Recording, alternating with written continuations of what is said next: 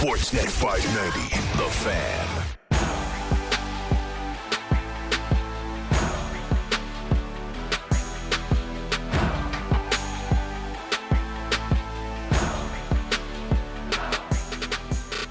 We're back. Justin and Ailish, fan morning show. Good to be back in the saddle, even though somebody changed the saddle. This chair is definitely different. Yeah, than the, when lu- we both of our week. lumbars are feeling differently in these chairs. I don't know what's going on. I, I didn't realize it had my- like multi Woo. support options. The back, whoever adjusted this lumbar support, it is now negative lumbar support. My my back is like a slinky in this chair. Yeah. Woo! We're here though. We're glad to be back. We were on fan drive time last week, covering in for Ben Ennis, who will now be on our show at 7 a.m. today. So There you go. He's It's all paying. connected pay- here. We paid it forward, and we got a guest at 7 a.m. So it worked for us. Uh, but we missed our lovely text line. We missed our morning show folk. We already got some text saying, missed you guys too. Glad to be back. Um, Mm-hmm. Definitely. D- definitely a different vibe in the afternoons. We don't have the immediate reaction to sports in the morning, which is something we kind of miss because you get you get like you get you get itching all day to talk about those Blue Jays. or the Auston Matthews contract. Oh yeah, that was oh we that was just garbage. got off the air. We just got off the air about two So minutes. unfair. I see a tweet from Matthews and like, oh, we're oh, Blair and Barker's gonna have to do something. Like, what's what's gonna happen here? Uh, and then, of course, like ten minutes later, it's confirmed, and we have to wait a full twenty-two hours. Yeah, that was doesn't happen for us. The twenty-two hour. I guess actually it does because a lot of things happen at nine. I was to say like we had that issue on the morning show where they every organization schedules their tweet for nine o'clock a.m. Eastern time. So when we get off the air, it's boom news dump central. So we're always like, ah, that sucked. We got to wait, and then for some reason it happened to us on drive time. Like, what are the odds? I think that Mm-hmm. we're just cursed with getting the news. I will say though, it's kind of like it is. It's not like news dumpy. Neither of them are news dumpy, I guess. But like the big, big stuff, like a Matthews contract isn't nine a.m. A Matthews contract is I thought was more of a noon. It's yeah, it's it's afternoon at least. I thought it was might be like to four. a noon to two o'clock range is how I predicted it. yeah. Uh, that, that's it, usually you don't because then you have to like you worry and safeguard against someone else breaking it Mm-hmm. right like matthews wanted to break it himself obviously they wanted to give the details it was like a joint breaking collaboration by the leafs and auston matthews which goes into what the whole ethos of the situation was it's a partnership right not a negotiation Mm-hmm. right. which is music to a lot of people's ears or at least some people's ears uh, regarding the matthews extension i guess we can give like quick thoughts since we haven't done it for our morning show audience Yeah. we both were like love, love, love in favor. I don't know what three loves. I'm definitely a love. How many loves? Um, out of three, I'm two loves out of 3 Let's do a let's do a five love scale. Five Three out of five, five then. heart emoji. Three and a half five? hearts out of 5 I'm four at least. okay. I might be four and a half. Yeah, actually, hearts. three and a half doesn't seem high enough because we, we definitely were, and I still am, like really pleased that Auston Matthews is going to be a Leaf for the next five years. and then twelve in total. 12 in total, the best years of his career so far. You would think. And he certainly could have got more money somewhere else. Mm-hmm. And the conversation maybe from Friday, where we heard Treliving and Matthews talking, we did that on Fan Drive. That to me solidified a different type of negotiation. It wasn't a negotiation, it was a partnership. Like you don't really hear that often. This guy wanted to get this deal done and wanted to find a way to make it work hopefully for the future. Like that's what we're hearing when you hear Auston Matthews and Brad Treliving talk on Friday. So I think it definitely gave me another boost of a of a heart if I'm giving Heart emojis Extra out. heart, even a half heart, uh, which is which is important. Uh, well, it's a half-hearted effort from the Blue Jays over the weekend. Anyway, uh, let's let's yeah. I mean, I, I what I like the most about it, and we've we've heard all along, it's like oh, it's going to get done or whatever. Or Mm-hmm. It's a it's just a percentage thing, which makes it easier. It's not like William Nylander where you're trying to decide like, hey, how p- important are you really to a franchise? We know, with Auston Matthews, he kind of is the franchise. Like he is the face of the Leafs, has been and will be for the next five years. And it was that's why it was you know advertised as hey like you don't really have to worry about it. It is a percentage point. If he wants to be here he will take the percentage point and whatever the money is is what it is. And i think that is all true. They used a percentage point which is around the 15 range and they just tried to figure out which which uh or how many years in terms of in in, in terms of term obviously uh makes the most sense when keeping the price at a manageable rate. And 13.25 is 100% manageable. And if you did 15 ti- uh, 15% at the eight mark, it would be something in the range of 15 plus. And frankly, 15 plus before the salary cap goes up is not all that manageable. So if they just keep kicking the can down the road, 15% of the salary cap until the end of time, I think everyone's probably going to be okay with what Auston Matthews is earning in, in, until the end of time, really, because that's a manageable number. There's no excuse to not be competitive with Austin Matthews soaking up what is exactly the price a superstar should be paid in the NHL nowadays. If uh, the, the he is going to be appropriately paid pretty much his entire career with Toronto, and I guess you can be upset that he's not going to be underpaid at any point, but he's also not going to be overpaid. And I think mm-hmm. that's an important thing. He's just appropriately paid. And if you can appropriately pay a superstar, you should be able to win hockey games and build championship caliber teams. And that's what the task is, of course, for Treliving now that he's got an appropriately paid superstar under contract for five more years. It's nice that we got it done too before preseason, and uh, all eyes kind of turned to William Nylander. Half the eyes were on one, half the eyes were on the other. Now, we'll see how William Nylander approaches the first day of preseason. It's going to be, you know, okay, we're not going to talk about how this mu- much. How much shade was like Auston was obviously asked about William Nylander, and he was, you know, doing his best to say nothing. But did you feel like there was, at least from Treliving, any like, hey, this is Auston. What's what Auston's doing, Willie? Maybe or, the or, most amount appropriate is, in that time, without it being like obvious. enough that we're going to blow Twitter up and say, well, yeah. that quote probably meant something. Like of course he wants to get this deal done. Of course that they've been working on it. And he mentioned that. Like him and his agent have been in conversations and they got one contract done and there's another one to get done. Like I mean, he's got to be very careful with his words because this isn't always like an easy situation. You're definitely negotiating about one person thinks you're worth 10 million and one thinks you're worth 8. It's like when you go to ARB, it's never fun to hear why you're not worth that mm-hmm. amount of money. So I wouldn't say that it's probably super joyous trying to negotiate a contract with a superstar who's got, you know, clock ticking before there might be an untenable answer. But I think that there was certainly ways to connect what was being said by both Matthews and Treliving to the situation with William Nylander. I think there are opportunities here, like uh, for William Nylander and Mitch Marner. Uh, uh and you know, Mitch Marner, we're going to start talking about more and more this year. And of course, by July 1st, we can talk about him in the same way that we've been talking about Auston Matthews and William Nylander t- to this point. Like, if the main thing or an important thing for those two is to be in the ballpark of Auston Matthews, I mean, they can approach the ballpark of Auston Matthews, uh, uh, whether it's right now for William Nylander or Mitch Marner this summer. If they choose to go eight million, I don't think you can earn more than Matthews. I think that's another good thing about the Matthews deal is that it kind of may suppress prices. You can't earn more than Auston Matthews mm-hmm. if you're either of those guys. You just can't, right? Even on an eight year term, I don't think that's possible. So if Mitch Marner is looking for that, hey, a little PR thing, this is where I want to be. Uh, I can show the that fans I'm committed. A lot for the city. Eight at below mm-hmm. Auston Matthews would be a really nice thing for I think everybody. And William Nylander, you can't get you can get near 13 on an eight year, I guess, but you can't surpass it. And maybe this is the opportunity for him to be like, okay, uh, I mean, I'm going to get. He's probably not going to get the eight figures. He's probably not going to get 10 million from Treliving anytime soon. Mm. But I feel like he can earn some goodwill if that's what he's looking for. And I don't know if that's really what he cares about. Uh, of course, everyone knows and heard the Elliotte Friedman, Jeff Marek, 32 Thoughts interview. Like, I, I don't think the perception really bothers him that much. But because Matthews took a little less in terms of term and money, it may give those guys what they maybe want the most, which is just, hey, I'm on the same footing or close to the same footing as Auston Matthews because Matthews' price was suppressed a little bit by the term. Well, we'll get into lots of hockey around the corner. Uh, it's been nice to get a couple things over the last little while, but the calendar flips to September very soon, and we'll be balancing Leafs preseason and maybe the end of the Blue Jays season in general because this past weekend did nothing but deflate, I think, a fan base that had uh, lingering hope for a playoff opportunity for a wild card berth, and you lose a series to the Guardians, a team that is below 500 and not as good as you, even though they've had some interesting results as of late. Like they can play spoiler, they can be a tough team to play against, but no excuse to be losing series to these guys. We've talked about how this is going to be the soft part of the schedule. You still have to show up. Like you still have to win the games. You know, just because the Royals and the Nationals and uh, the Oakland Athletics or the Rockies, these are your opponents coming up.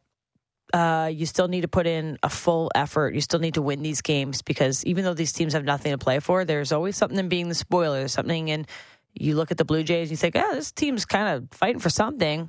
we have nothing to fight for. We don't have to play with the pressure that this team is currently facing every time they get to the plate and every time that they throw a pitch. There's always this emphasis on margin of error is so thin. And you saw that with a team that beat you this weekend and the playoff hopes are dwindling and i think this morning people are waking up and, and this fan base is feeling like this could be the end of this stretch run Yeah, this is the low point in terms of your feeling and your hope and what you're expecting from this season, I don't blame you. Uh, like it was, it was only dropping two of three to Cleveland. Uh, I guess it's only two loss or two wins out of six in this list, this uh, important little stretch or the last week, and it's not like disaster, I suppose. But the feeling isn't good. The vibe isn't good. And if it weren't really for Texas being awful over the last month, Like, I suppose one and nine such in an their last 10. opportunity. Like they are, they are the only reason it's not dire. Like they're only two games, two and a half games back about Texas and Houston. But what Houston has shown us, going to how many straight champion too many champion leagues or uh, championship series, going to so many World Series in the last five six years. Like they don't. This is not worrying them, right? Like I feel like that's the team that hey, maybe they're not going to win their division this year, but they kind of know who they are, know what they have to do. They are as professional as professional come. I don't expect them to chase down Houston. But if Texas is just all of a sudden they can't play baseball anymore, all of a sudden their vibes are worse than the Blue Jays, maybe there is hope because they're only two and a half behind them right now. But I don't see Seattle slowing down. They are the vibes team. They are the team that just can't lose, it, it seems. And yeah, they're going to come back to earth a little bit, but is it enough for the Blue Jays to make two and a half over the final five weeks of the season? I doubt it. Like, uh, I understand there's a really soft portion of the schedule coming up.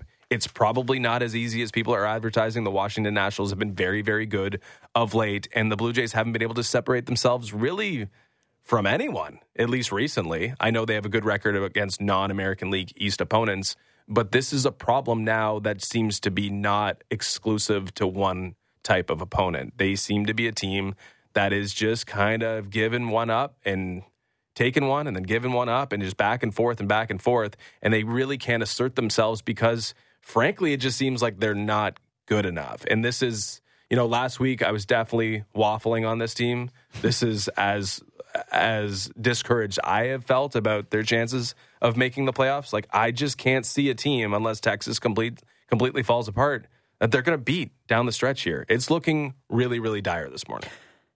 I think it's a great opportunity for a Monday morning therapy session in the text line. So 590, 590. You've had a weekend. You've got some hours since last night's game to, you know, solidify your thoughts this morning on how you're feeling about the Blue Jays. But we'll read your text at 590, 590. There's always a sprinkle of text left over from a Sunday game when we come on the text line in the, mo- in the morning Little leftover venom. and they sit there and I kind of read them when we come in and it was tense last night and Show Yeah. Ali's doing a great job on Jay's talk kind of like this I don't know sifting through some of these but I don't blame Blue Jays fans for feeling just a lack of confidence because when was there a stretch lately where the Blue Jays have put together more than two or three consecutive games that inspire confidence I honestly cannot think of a stretch It of was two it was or the three. immediate bow return to wins against Cincinnati. I mean, we're, we're talking about last Monday and then winning the first game of the uh, Baltimore Mm-hmm. yeah, series. and then the di- but, how quickly you but forget the fall from grace how quickly it doesn't matter. the the steps backwards you win two you lose in dramatic and almost embarrassing fashion. Like it is such a roller coaster with this team. The wins are really like they're good they're strong they're show something about the character that this team has. And then you flip the switch and it shows something about the character that this team lacks. And that's what we've seen time and time again. And it's from top down. Like there's going to be questions and ben ennis um, when we have him on at seven he tweeted something out last night about this is the the least inspired or like the most confident he's felt that the jays will miss the playoffs all season long. So he's at this breaking point too. And if we get to that point i don't want to write the obituary yet but if the blue jays don't make a wild card berth like that was the lowest of the things that they were striving for. It was win the division. People had them in the World Series. And yeah, people that write for baseball that are smarter than us, like I take their word for something. Mhm. you know, like I, I really do think that There was reason to there believe, and there's no legitimately reason especially if a lot of these reporters and writers, you know, down south are not Canadian. And to put a team like the Blue Jays in the picture, the big dance means a lot too. It's you know, it's easy to say, ah, whatever. we don't follow them as much. A lot of people thought this Blue Jays team would do a lot more than what they're showing right now. If they can't, you know, scratch their way into a wild card spot, there will be or there should be massive changes this offseason. You already have a lot of people that just might not even be on the roster regardless. Mhm. But it goes far and wide past that. I don't want to get too into that yet because I think we can still hold out a little bit of hope. This is the softer air quotes part of the schedule, but this is like put up or shut up time. If you can't win games and inspire some confidence with this team, like I, I just it's going to be a rough stretch when we watch what f- how many games? 31? 31? Well, they got about a full month left, Yeah. so around there, yeah. So yeah, I mean, I mean, I think you laid out the situation there perfectly. Uh, we know what's ahead here: Washington, Colorado, Oakland, Kansas City. What this requires over the next two weeks is dominance, right? Like you need some dominance. You can't just be even 55% over the next little stretch here. Like you're going to have to be dominant over the next 2 weeks and four series if if it's just going to take you to a four game set with the Texas Rangers in the middle of September, where you're going to probably have to beat them directly in order to make up the ground. Like I, I, Seattle's got a pretty easy schedule, and I and they're going through it right now. And of course, Houston is Houston. At least in my mind, I I, I feel like it's a team that's going to be really hard to track down. Mm-hmm. So the best case scenario here is dominance. Like they're not overshoot expectations, but do what you haven't done or been able to do all year, which is to take a portion of the schedule, which is which which gives or which lends the opportunity for dominance and actually execute on it. They have to be really, really good. I don't know if, if it's twelve. How about a games. winning streak? Do they have to win nine of twelve? Do they have to win each series Yeah, two to one? Is that enough? Or mm. around I don't the- know. Uh, that- maybe you got to sweep a series would- here. You'd have to sleep one to you be got to at least sweep a series here. Okay, so uh, we're talking about eight, nine wins from 12 games as being the bare minimum. That gets you into, hey, maybe we're a game back of Texas, and then you have to beat Texas three of four, right? Mm-hmm. Probably. Yeah. So we're talking about if it's nine of 12, three of four from Texas, that's like 12 of 16. You have to play 75% ball, I think, over the next three weeks in order to really, really feel good or even still be in the race, right? Like these teams are not going to quit losing. It's not like they're all of a sudden going to go to the skids like Texas. Texas really is the only one that seems vulnerable right now.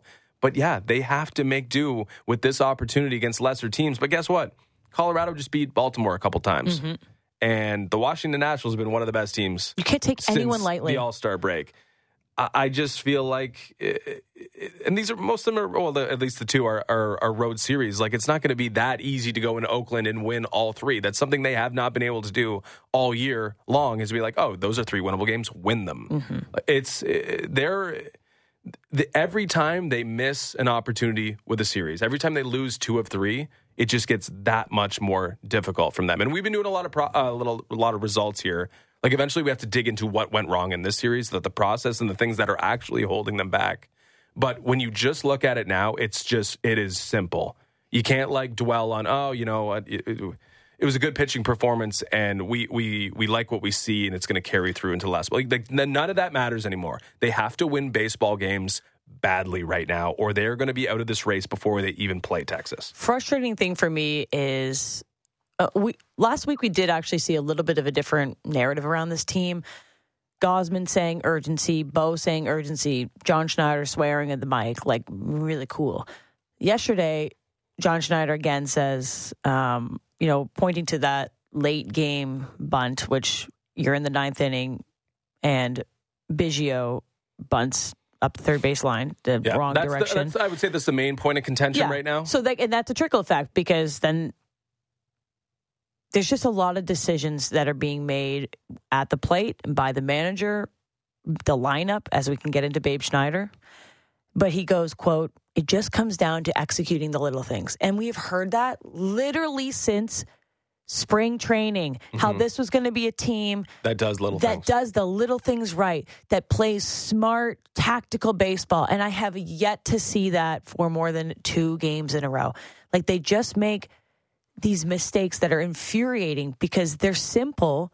And it seems as a fan, and I've never played baseball, but I watch enough to be like, why would you do that? I'm confused. Okay. I'm not a professional baseball player, but there are simple things that happen or decisions that seem small in context, and you lose a game on small errors. And if you're preaching that little things as a manager of this baseball team for how many games have they played now? 100, Mhm. whatever. It just is it not it's not settling in? Who's holding people accountable to execute the little things? Who's instilling the idea of what little things to be do be to be done at the plate defensively whatever it is? It's just that i hate hearing that. There needs to be something different being said because it's not working Well, I don't even. I, I mean, it's just like the biggest. uh, It's the smoking gun in a way. Like it's the biggest evidence pointing to the fact that this is a flawed design. They came in here trumpeting, "Hey, how we we're doing all the little things," and the little things isn't just like getting a bun down or choosing to go by that philosophy, right? Like the little things are hitting it to opposite field when the situation demands it. And we had a great chat with Chris Larue last i was week. swinging at uh, 3-0 espinal but that's uh, that. getting the green light for that I suppose. I think that's more Schneider. But like yeah i'm talking about him too Yeah, but uh, what I, this team is just not equipped to do all the things it said it was going to do.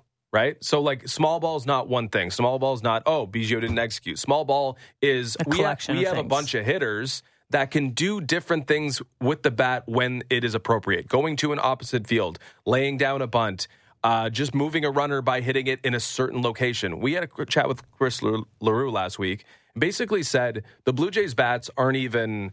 It isn't even at the point where okay, there's not enough of this or there's not enough of that. They literally have lineups where you will see, and especially in the absence of Bo Bichette, where they can't get the ball in the air. Like they don't have guys who do not not you can do everything, but there's guys who are completely devoid of certain things that are required at least from lineups. You can have a couple guys who can't do certain things. You can't have everyone who can't do the same thing. They they have struggles in runners in scoring position because they have guys who can only do one thing. And if it's over and over and over again, they can only do one thing. Pitchers know how to attack those guys. Mm-hmm. And for that reason, you get struggles in important moments because I guess that's when they dial it in just a little bit. But the Biggio thing is the smoking gun in, in a lot of ways because of this. He's supposed to be one of your utility guys. He's supposed to be a guy who can do everything for you or a lot of things for you to help you win baseball games in more understated ways. And I don't really have a problem with them calling for a bunt in that situation. But if Cavan Biggio can't bunt it up the third base line because that's not part of his skill set, why was he asked to do that? There- Like Cavan Biggio is a smart guy. He knows what this proper situation is. We know what the proper call or the proper thing to do in that moment is as people who did not play the game. Mm-hmm. And he can't do that or chooses not to do that, chooses to do something else because he can't do what was asked from him. Like John Schneider should know that Cavan Biggio is not going to be able to bunt it up the third base line because that's not what he does. He's more comfortable going first base. And of course, that was the lower percentage play. I am fine with calling a play like that. I'm fine with small ball, quote unquote. I'm fine with them making the decisions that are not, hey, go up there and mash. But if you're telling guys who can't do certain things to do them, then you just don't know your guys, your team, your skill sets, and how to win baseball games with the identity that you already have. Cavan Biggio can do a lot of little things. He couldn't do what was asked of him in that moment. It cost him mm-hmm. the baseball game. Well, small ball is going to be the way I, I believe you're going to win a playoff game if you get there. And this team is like, you got to hit a home run or nothing. And at one point, they had two hits yesterday, and they're God, both home I, I missed the days where it was like, wow, they couldn't get a bunt down, but wow, they hit four home runs. That was fun. and sure, okay, like I, I, I want to make sure we hit some positives because Ah. can't. Okay, Vlad had a good weekend, He did. home run wise. He did. George Springer had a good weekend. Davis Schneider is the positive is this guy's going to stay in the lineup for the foreseeable future. Well, the, I'm going to turn a positive into a negative. the but go ahead. negative is why the hell was he sitting on your bench for the last X amount of games where you needed to win baseball games? Every time you put this kid in, he proves why he should be on this roster. So positive is good. He certainly keeps earning that spot. But in light of that, you look at these games that they lost by one run, by two runs, and he has been nothing but pretty consistent. I know when he went on that incredible hot streak when I was in PEI, he fell from grace, and I think he went like oh for whatever at the play. Yeah, I get it. Like Yeah. he's not a full on major leaguer yet, but I don't know. He might be. He might be better than Santiago Espinal He is. by a thousand times. So put the kid in the lineup. He brings something to this team in terms of energy. Everybody loves him. he brings some sort of energy that the other guy does not, and a lot of other people right now are faltering. And I just, at least he's going to be. That's that's a positive. Well, he was again. He's gonna be I in the back to lineup. back. It seems like he has to prove way more than a guy like Santiago Espinal has to prove. I, I suppose that's Yeah. definitely how it feels. But to turn the positive to a, a negative, it just feels like John Schneider lacks feel. It, it, it like lacks the hot hand. It's like, oh no, that this is what uh, this is what uh, the computer's telling us to do. This is what we are supposed to do in this situation. Rather than be like, well, Davis Schneider's just mashing, so let's just keep running him out there because we're never getting anything from the guys that he's competing with, the guys who are a threat to take playing time away from him. The same thing on a far lesser scale applies to Alejandro Kirk. Did we see him all weekend? Did you see him Saturday, Sunday? I I don't, there might have been a pinch hit that I missed, but w- it was Danny No. Jansen, right? didn't make an impact to me. Alejandro Kirk, Dan Schulman's talking about how a Friday extended BP and, and they're working on things, and immediately you see a return on those things. He hit the ball well. Two hits, I think, in the game. I think he had one more that could have been or was hit well. Like all of a sudden, Alejandro Kirk found something, and then uh, he's MIA for the rest of the weekend. Like I just feel like it is. They are not. There is a lack of feel where it's just like this is the situation. This is what we're going to do instead of this is how it feels and this is what's right in the moment. It, it just feels like John, John Schneider's too beholden to what is, is ex- mm-hmm. expected of him or what's expected of the decision making process for the Blue Jays. And it just feels like that's limiting in a lot of ways. And I felt like it was limiting on the weekend. Not a great point of confidence starting this series without knowing the injury status of Bo Bichette, who we just missed for was it 15 games, 16 games. It, it was like, yeah, the first two weeks of August 15, maybe and 14 we officially. saw how much that affected this team, and he's laboring a little bit, feeling it. Quote from Schneider in his quad, and I understand the quad is connected to the knee. Yeah, his same knee, uh, apparently unrelated. They were trying to. They're But trying when to I look at my sell that. quad, I do see that it does connect to my knee, and those muscles do connect to the knee. I'm just saying, like, if one's sore, the other sometimes can be sore. So, I mean, technically connected, but maybe not connected injury wise. Nonetheless, it's not the biggest point of excitement to find out that he's still laboring with something and maybe tried to push through it. I don't know. I'm not going to put words in anyone's mouth. Bo Bichette, one thing. Chapman's middle fingers swelling up again. Must have been quite the pinch. Man, he must have just crushed that thing with whatever weight. Was he lifting like 250 pound dumbbells? Like he may have. it's mid season. And Swanson, which is a big loss, 15 day IL with whatever's going on in the thoracic thoracic spine, right? yeah. You were a kin guy, didn't you do a little Yeah, kin? you, I mean, you did the quad breakdown. I the mean, quad's connected to the I- knee. I, ding, frankly, ding, ding. I Give me frankly, another degree. Uh, patella tendon connects to the quad, so they are connected. One hundred I percent, nailed they it. are connected. But Uh, Swanson's there's been one there's no way that his injury is not Yeah. associated with the latest discomfort. there's just no way. being one of the Jays' most reliable relievers, also going to be out for 15 days. It's just you're now starting this series with most of your relievers. God, how many did they use yesterday? Basically, anybody that can throw a baseball. They were down to the last guy, and we saw what happened to Jay Jackson. That's too bad because he's a nice person. but that's about as far as that one went. He's had some moments He's year. had some nice moments. Um, and you're starting the series with a tired bullpen and maybe down two position players that are important to your team. So that is not exciting. Yeah, I mean, with the bullpen, I mean, I, I don't think the expectation is that they shouldn't be used, right? Like, I know you had to use them a lot because it was a hard fought series Six and it was close. Like, it's, yeah, I mean, you you had to grind. You had to grind through the series, and that's just the reality, I think, of meaningful baseball down the stretch. Like, these guys are going to have to pitch in uncomfortable situations. It's not about protecting everyone. Uh, you got to win these baseball games. Uh, so maybe not ideal. You'd rather you say Kikuchi throw eight and you win because Jordan Romano has needs nine pitches to get through. How about Noah. Syndergaard?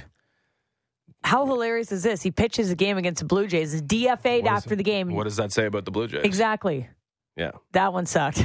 Uh, but you, back to Bo Bichette and Chapman. like, if you can't, I mean, this is all for nod if Bo Bichette's just not going to No. be Bo Bichette, right? Sad. And maybe he plays. Maybe he's able to grind through. Maybe the discomfort is just something that he can play with, and it's not structurally threatening. And there's no reason to actually fear that the the injury can get worse. It's just going to be uncomfortable for him over the last month. Uh, if that that's not ideal, but if they don't have him, they're pooched. Are they not? Like Yes. I don't I don't think this team can keep pace. There's already uh, is already less than a 50% chance of them making the playoffs if you go by fan, Fangraphs projections. But without him, it dwindles seriously. And Chapman, obviously, he's been a sore spot at the plate, and he didn't have the great week, great this weekend defensively either. But you kind of need him because what does it mean? Is it Santiago Espinal playing every day and playing third and not giving you even close to the defensive acumen that Matt Chapman has? Like they're they're reeling here, and the in, the losses are are a big part of it, but the injuries are another part of it. I wonder if it means we'll see Orelvis Martinez, Addison Barger. Like that would be great. I would, sure. I would feel like they're you know a little bit more hopeful if there's a September call up that could inject something into this team. But if it's to replace, if those two replace Bo Bichette and Matt Chapman for any prolonged period of time, I mean, it, it, they're they're in a lot of trouble, a lot, a lot of trouble. So injuries, fatigue, losses, it's all piling up and and and mounting itself up against the Blue Jays right now. They're they're they're dealing with it. They're in it right now, big time. Three games set against the Nationals 7 7, 707, and 307. Nice little getaway game on Wednesday, so you can just leave work. Um, here's a couple texts um, in the text line. As I said, we'd open it up for you to air your thoughts. You're making me feel better about the signing. That's Auston Matthews related. So that we, we inspired one person. Right on. Right on. Rich from Burlington. One question Where's Vlad? Hashtag just a name. I just a name and a good weekend. okay. I don't know. It's the time to pile on pile on Vlad. Bruce from Penetanguishene. Jays are unwatchable. I so enjoyed watching them lose again yesterday because that's the way they were arrogant when they're playing. Okay, it's coming back to haunt them. Karma. I will say one of the most not the most surprising thing because we understand how passionate this fan base is, but like that could be the attitude from a lot of people. That could be the attitude from the paying customers, and that ballpark it's sold out every game all the time. Kudos. Well, yesterday was actually like yesterday was a fun baseball game until the end. Like back and forth yeah. lead changes, home runs. For sure. It was entertaining. And that crowd, like, yeah, kudos to Blue Jays fans that keep showing up, selling out the ballpark it's just disappointing that it ends the way it does.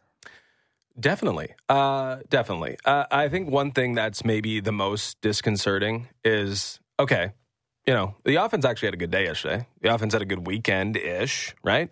Yeah. Vladdy breaks out, Springer breaks out. Uh, there's a game against Logan Allen where everyone but mm. one, I'm forgetting the name, uh, picks up a base hit, like everyone feasts. And I think that's uh, the, the, the problem is twofold here in that, okay, not everything is working in concert. Like when you get the when you get the hitting, all of a sudden the pitching dries up, and so on and so forth. It seems like it just can't all happen in at one moment here for the Blue yes. Jays, which is obviously all important. season long. but another thing is like you can kind of pick out the spots where they it wasn't just them. It's not just them responsible for a little offensive mm. outburst or an important victory or timely hitting at the right time. It's like it's like everyone feasts or everyone is famished. And Logan Allen clearly did not have it on Saturday. He was awful. And everyone hits. It's, and it's almost as simple as that. Like if they're going to run into quality pitching, they don't have any chance. And if they're going to run into quality mm. pitching at any time, it would be man, not even down the stretch, but in the postseason. So if you get to the postseason and it's exclusively the best that a team has to offer, like what hope do we really have of them pushing through that. Not every pitcher is going to get DFA'd after every game. Not every pitcher is going to get D- like they they faced poor pitching for the bulk of this weekend. Yeah, they did a decent job against Tanner Bibee Friday night. I'll give them that. But Syndergaard and Logan Allen had nothing. They weren't good, and they did well against them. But it, when the offense finally breaks out over the course of two days, the pitching completely escapes them. You say Kikuchi, eight strikeouts, eight plus strikeouts. There might have been one more. Uh, but he was highly hittable. and the bullpen was highly hittable. And you get down to your last guy, Jay Jackson, and he's highly hittable. Hyun-Jin Ryu was a good start. Couldn't get uh, couldn't get uh, anyone out in the fifth inning, I believe. Like it's just it, it's sort of it's just not working in concert together. And I think the most disconcerting thing about this entire Blue Jays team is you can pick out when the offense comes through. Those numbers sort of inflating when you actually run into bad pitching. I haven't seen them take apart a good pitcher in a long time. Someone who with just quality at hmm. bats, or maybe you just like Kevin Gausman doesn't get the results he he's you think he should, but you do that against a Kevin Gausman type where you just figure out a way to manufacture some runs because you have good at bats. It's either they hit the meatballs or they don't get the meatballs. That's really the Blue Jays' offensive season. Well, they're definitely not going up against any Cy Young winners this week, but nobody's got awful numbers. We got Josiah Gray tonight, 385 ERA against Kevin Gausman. Mackenzie Gore, a 438 ERA against Jose Berrios, and then Patrick Corbin, a 470 ERA against Chris Bassitt. So Well, Corbin's gettable, 100%. percent I guess that's a little bit of a bounce back for Corbin, who was, uh, uh, he was bad, bad, bad, and has been bad, bad, bad. Throw in in the Juan Soto. Um, I don't know much about the Washington Nationals starters, but we know the Blue Jays offense can make pitchers look better than they really are. Oh, certainly. Like anytime there's a person debuting their major league debut, like the Blue Jays just, I don't know if they just don't go get the AAA affiliate video, but they can't, they can't hit They don't have brand new pitchers. Uh, a couple more texts here, and then we're going to talk about something positive. Okay. Canada basketball. Mike from Assiniboia is always uh, fired up in the mornings. Uh, the wild card spot is projected at 91 wins. To get there, they have to go 20 and 11 to, to end the season, a 645 winning percentage. And then text in again. That's two of three, averaging two of three. Next text. The bar has sure been lowered on Vladdy. In his last five, he went six for 22, 272 with two home runs and four RBIs, one multiple hit, only multiple hits in one game. That now equates to Vladdy had a good weekend. You're damn right. like, well, you're you're adding five games. You're he didn't play five games this weekend, so you added two games, or that texter added two Mm. games that were not played on the weekend. He clearly had a good weekend. He hit two home runs in three games and had what? How many hits? Five hits. yeah, I w- I'll take that as a good Uh, weekend for listen, him. we we have not been. Uh, it's not like I'm trying to. We haven't defended Vladdy all year. He's had a terrible No, year. we have He certainly is- said that. The fact that he is not what he is expected to be is the probably the primary reason why this offense is not very is not good. you can build a team however you want, but if your superstar isn't a superstar, I don't know what else you're supposed to do there. Like, if he doesn't show up and George Springer's let people down, so is Vladdy, so is Kirk. That's three people that you uh, hoped would be offensive powers this year better that aren't. better lineups wouldn't be as Chapman, effective. sorry, But Chapman. this team has been built around a couple guys, and one of those guys hasn't been that. But again, he hit two home runs over the weekend. If he starts hitting the ball out of the ballpark Then this we'd be happy. then you don't have to worry about how wow you're getting no production from this little portion of the uh, the, of the lineup, or Bo Bichette's injury completely sinks you, or Matt Chapman. Well, he's been sinking you. So th- uh, that's just the reality. I like to be cautiously optimistic. How about that? About what? Bo? Vladdy. or Vladdy? Yeah. Sure. One last one here. It's a great text. Let's end the tech text right now, and then we'll we'll bring some back later in the show. Um, Allison in Toronto. With respect to Chapman's finger injury, I normally say he can have mine, but with this stupid team, I need all the middle fingers I can get. It's pretty good. Dynamite, Allison. Okay, Shout out Allison. let's go Canada basketball, baby. Because you know what, we got something going. A little point of pride in our country right now. Uh, perfect so far at the FIBA World We got Cup. the United States taking notice. yeah, they better. Ain't just hockey. That's our Don't sport. laugh. Th- No, I swear. This, this is real. It is real. So Canada's two and zero, obviously at the at the FIBA World Cup. Uh, absolutely steamroll France, and then top that with a 128-73 win over Lebanon, who is not a serious basketball team, but you got to Oh, okay. you got to win the games. You just you were crushing Lebanon on the fan drive time. well, all I said was they're not a good basketball team? they're just team. not as good as Canada. Yeah, and we saw that, and I can say that they're not a good basketball team. I don't think that they walk around thinking they're a good basketball team. Um, Sunday, Sunday's game uh, not only made history, but really proved that this team has something. How'd they make history? uh, tournament record of 44 assists Okay. in a game. Good team ball. Great team ball. They had nine Canadians in double digits, and no player played more than 20 minutes. So that is spreading the ball around. Okay, that so is maybe Lebanon's not that good. Justin, they're not a good basketball team, Okay. but you got to beat. It's just like the Oakland Athletics. I don't care if they're not a good baseball team. You got to beat them, and you can smoke them if you really want, because plus For some reason, I don't think the, the Blue Jays are not going to separate themselves against the Athletics If- like Canada did they, to Lebanon. If they beat the Oakland Athletics twenty to one, I think the Red Sox did that the other day.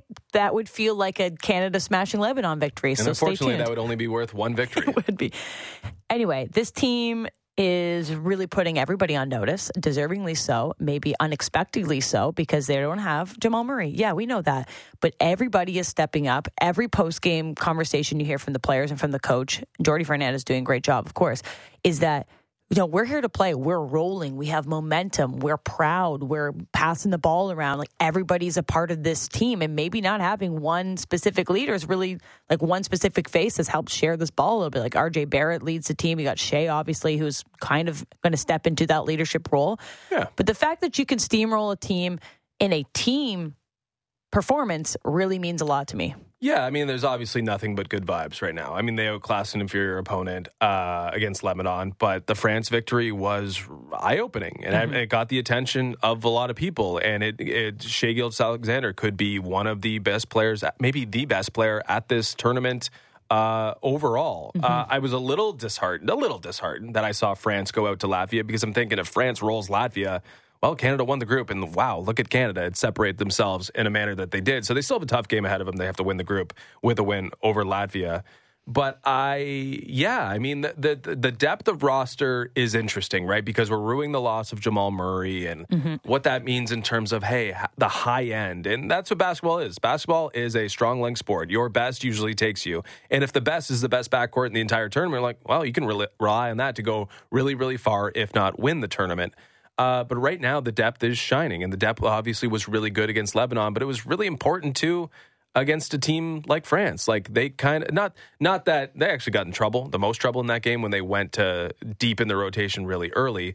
But you lost Jamal Murray, and that meant more for Dort. It meant more for Dillon Brooks, and it's been kind of important to see that defensive. Uh, at least it was against France. That defensive side of their basketball team show out a little bit. So, I, I mean, there's nothing but positivity here, 100%.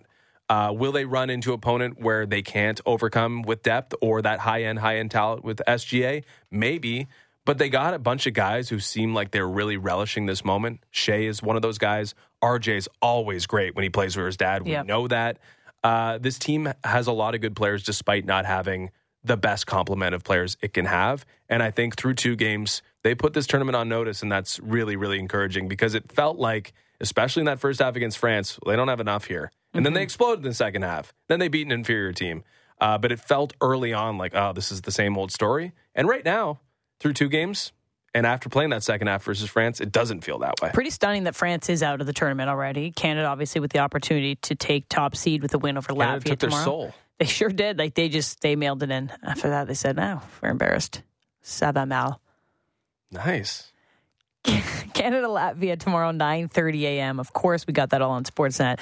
Uh, the other yesterday's was a bright and early. Let's just give a shout out to Dan Shulman, okay? Because this guy is absolutely doing something that I couldn't even fathom. Like when I used to do the the Leafs in arena host, and I'd come home You and, can fathom. and then I'd get You're- up. you then I'd get then. up and go to go to work in the morning. then. Yeah, but he is like he knows everything about every player doing everything in multiple sports right now. He's calling Canada Lebanon at 5:45 in the morning yesterday.